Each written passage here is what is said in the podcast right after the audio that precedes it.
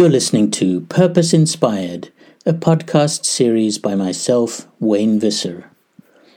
This season is based on my book Sustainable Frontiers Unlocking Change Through Business, Leadership, and Innovation. Unlocking Change Through Integrated Value.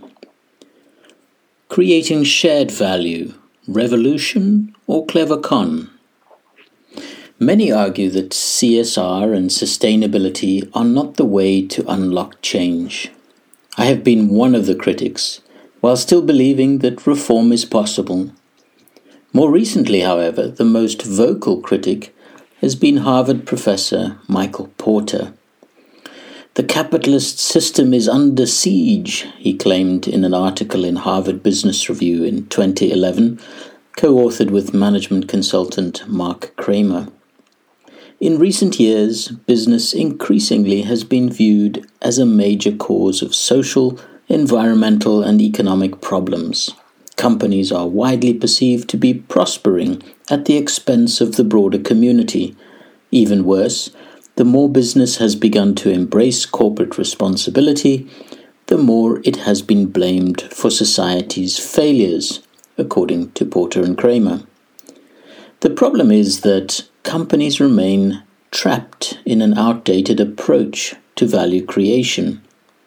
They continue to view value narrowly, optimizing short term financial performance in a bubble while missing the most important customer needs and ignoring the broader influences that determine their longer term success.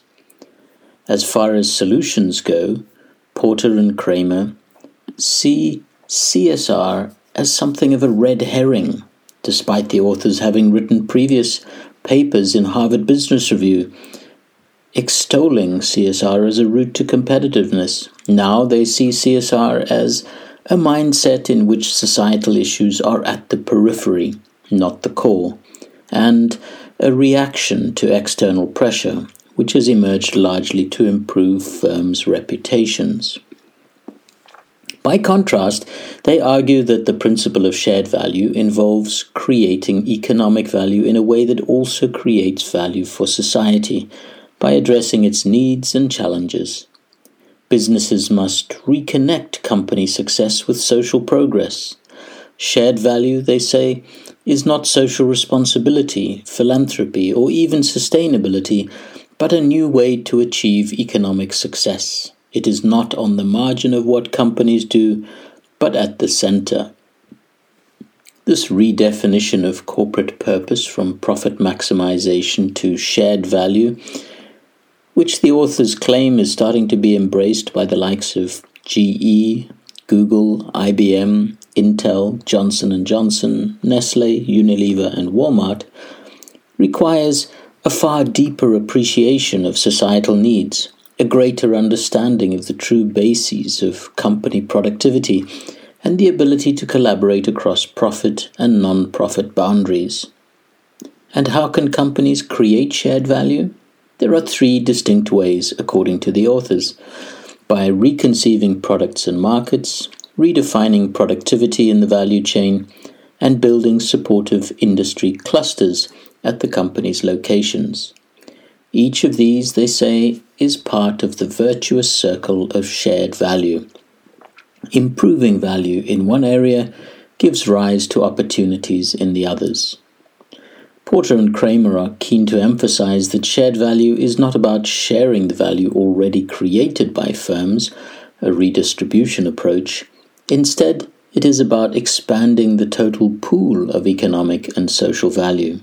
They illustrate this with the example of cocoa farmers in Cote d'Ivoire, where fair trade can increase farmers' incomes by 10 to 20 percent, while shared value investments can raise their incomes by more than 300 percent. If we succeed, Porter and Kramer believe this shared value approach will drive the next wave of innovation and productivity growth, reshape capitalism and its relationship to society, and legitimize business again. However, the question is whether CSR and CSV, or creating shared value, are really different. In fact, CSV is it even a new concept or just old wine in new wineskins? Porter and Kramer also argue that CSV is more preferable than fair trade. Is that true? I want to tackle some of these questions, as well as reflect on the true value of CSV and the future of CSR. The first thing to place on record is that CSV reflects an evolution in Porter and Kramer's own thinking. After a career spent focusing on economic competitiveness devoid of any consideration of social impacts, Porter teamed up with Kramer in 2002 to write about the competitive advantage of corporate philanthropy, which they then reframed in 2006 as strategic CSR. Hence, CSV is their third foray into the field of social responsibility, which rather ironically and explicitly disparages the previous two. The second point is that CSV is nothing new. At the very least, we can say that it strongly echoes the work of C.K. Prahalad and Stuart Hart on serving markets at the bottom of the pyramid, the so called BOP model, as well as the idea of supporting inclusive business, something into which the International Finance Corporation has channeled $7 billion over 80 countries since 2005. It is somewhat disingenuous and poor academic form that these foundational concepts were not even acknowledged by Porter and Kramer. The third aspect of CSV that I take issue with is the way in which the duo characterize corporate social responsibility. I agree that some companies are still practicing an immature form of CSR, which I've called CSR 1.0, that is defensive and risk based, philanthropic oriented, and PR driven. However, numerous companies have moved on to a fourth stage, strategic CSR, as exemplified by the ISO 26000 standard, and some have even gone beyond that to what I call transformative CSR or CSR 2.0. Not content to discredit social responsibility alone, Porter and Kramer also launch an attack on the fair trade movement, which they say is mostly about redistribution rather than expanding the overall amount of value created. By contrast, they say CSV focuses on improving growing techniques and strengthening the local cluster of supporting suppliers and other institutions in order to increase farmers' efficiency, yields, product quality, and sustainability. This leads to a bigger pie of revenue and profits that benefit both farmers and the companies that buy from them. In fact, these aspects are integral to the work that the Fair Trade Foundation seems to have been conveniently overlooked. Having said all that, if my short critical tirade has given the impression that I am against CSV, allow me to set the record straight. I am a CSV fan, and here are the reasons why. I believe it has injected a new energy into the CSR movement. It has cleverly changed the language of social responsibility into the language of value creation, which business leaders can better understand, and it has challenged the narrow definition of corporate purpose to go beyond profit maximization. What is more, it has rightly advocated for a better alignment between a company's core strategy and the social problems that it can have an impact on. At the end of the day, I'm less concerned about the labels, labels we use, be it CSR, BOP, corporate citizenship, sustainability, or CSV, and more interested in whether the concept and practice are holistic and transformative. This means business has to embrace what I described in a previous episode as the four DNA elements of responsibility value creation, good governance, societal contribution, and environmental integrity. It also means that applying creativity, scalability, responsiveness, locality, and circularity to the business solutions are a way to respond to society's needs. And yes, it means calling for a transformation of capitalism, which I am pleased to see Porter and Kramer agree with.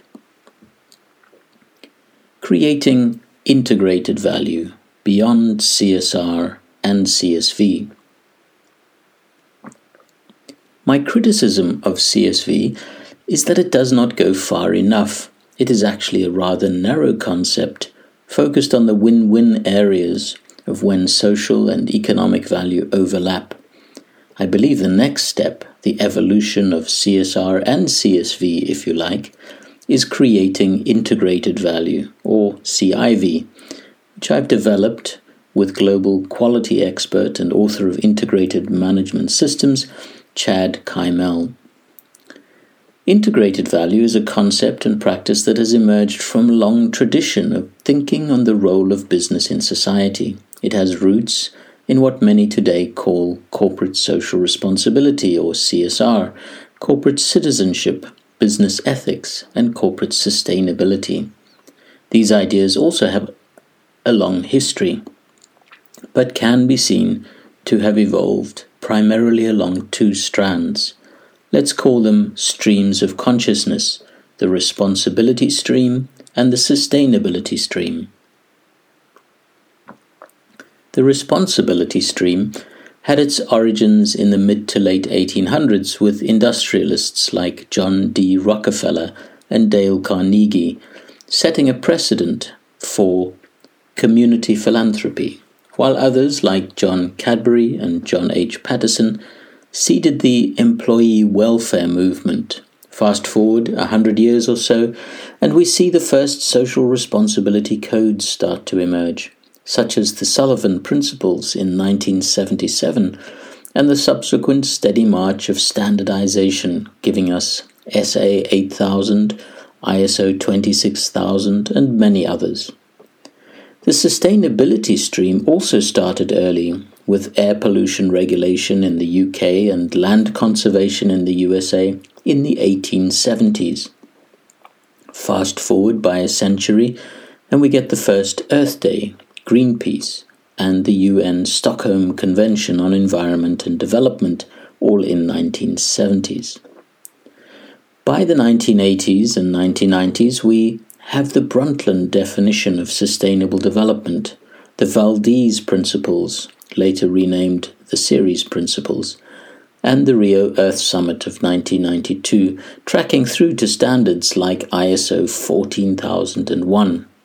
As these two movements of responsibility and sustainability gathered momentum, they naturally began to see their interconnectedness labor rights connected with human rights, quality connected with health and safety, community connected with supply chain, environment connected with productivity, and so on. The coining of the triple bottom line of economic, social, and environmental performance by John Elkington in 1994, and the introduction of the 10 principles of the UN Global Compact in 1999 reflected this trend. We also saw integration start to happen at a more practical level. The ISO 9001 quality standard became the design template for ISO 14001 on environmental management and OHSAS 18001 on occupational health and safety. The Global Reporting Initiative and the Dow Jones Sustainability Index adopted the triple bottom line lens.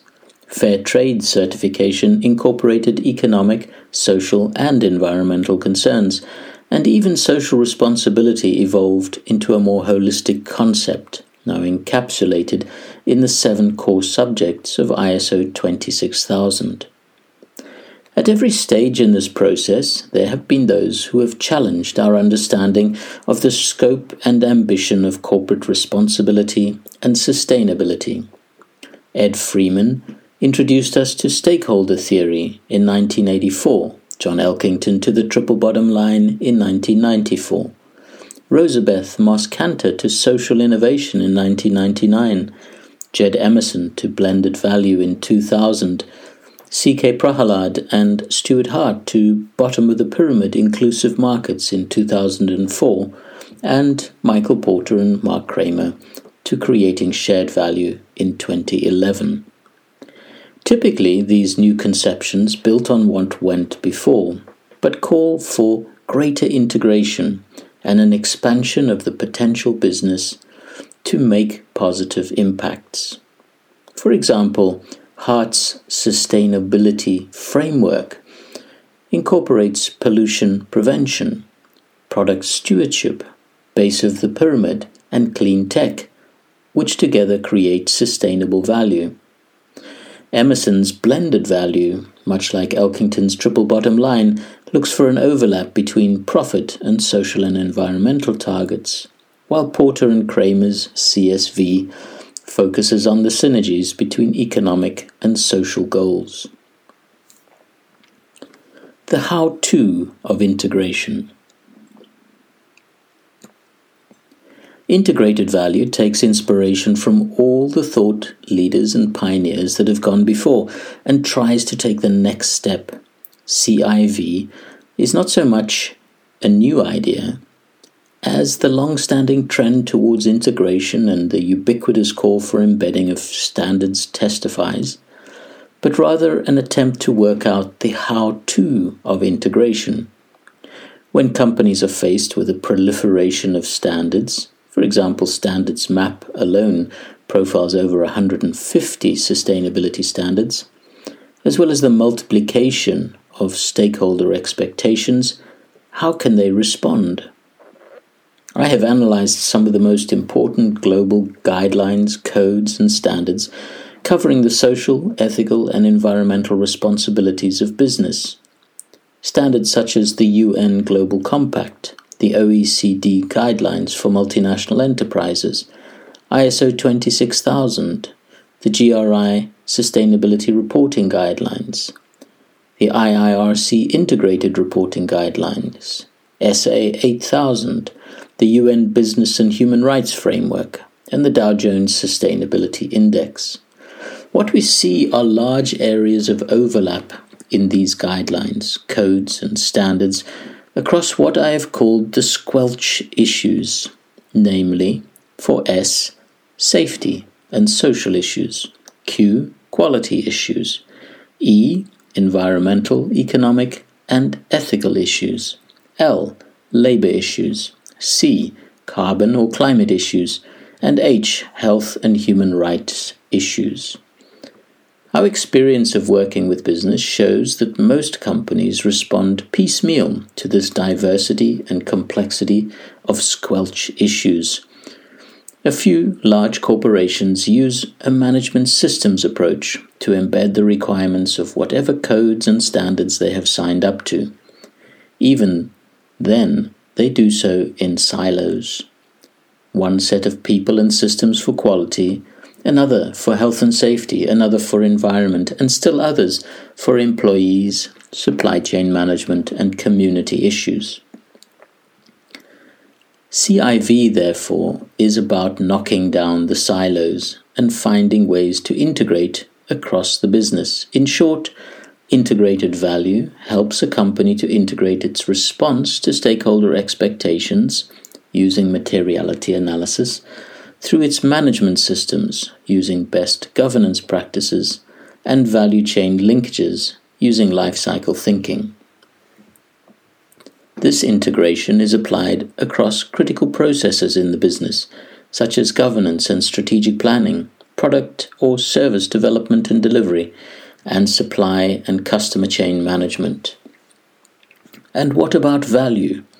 Most crucially, integrated value builds in an innovation step so that redesigning products and services, processes as well, to deliver solutions to the biggest social and environmental challenge we face are the ways that it creates new value.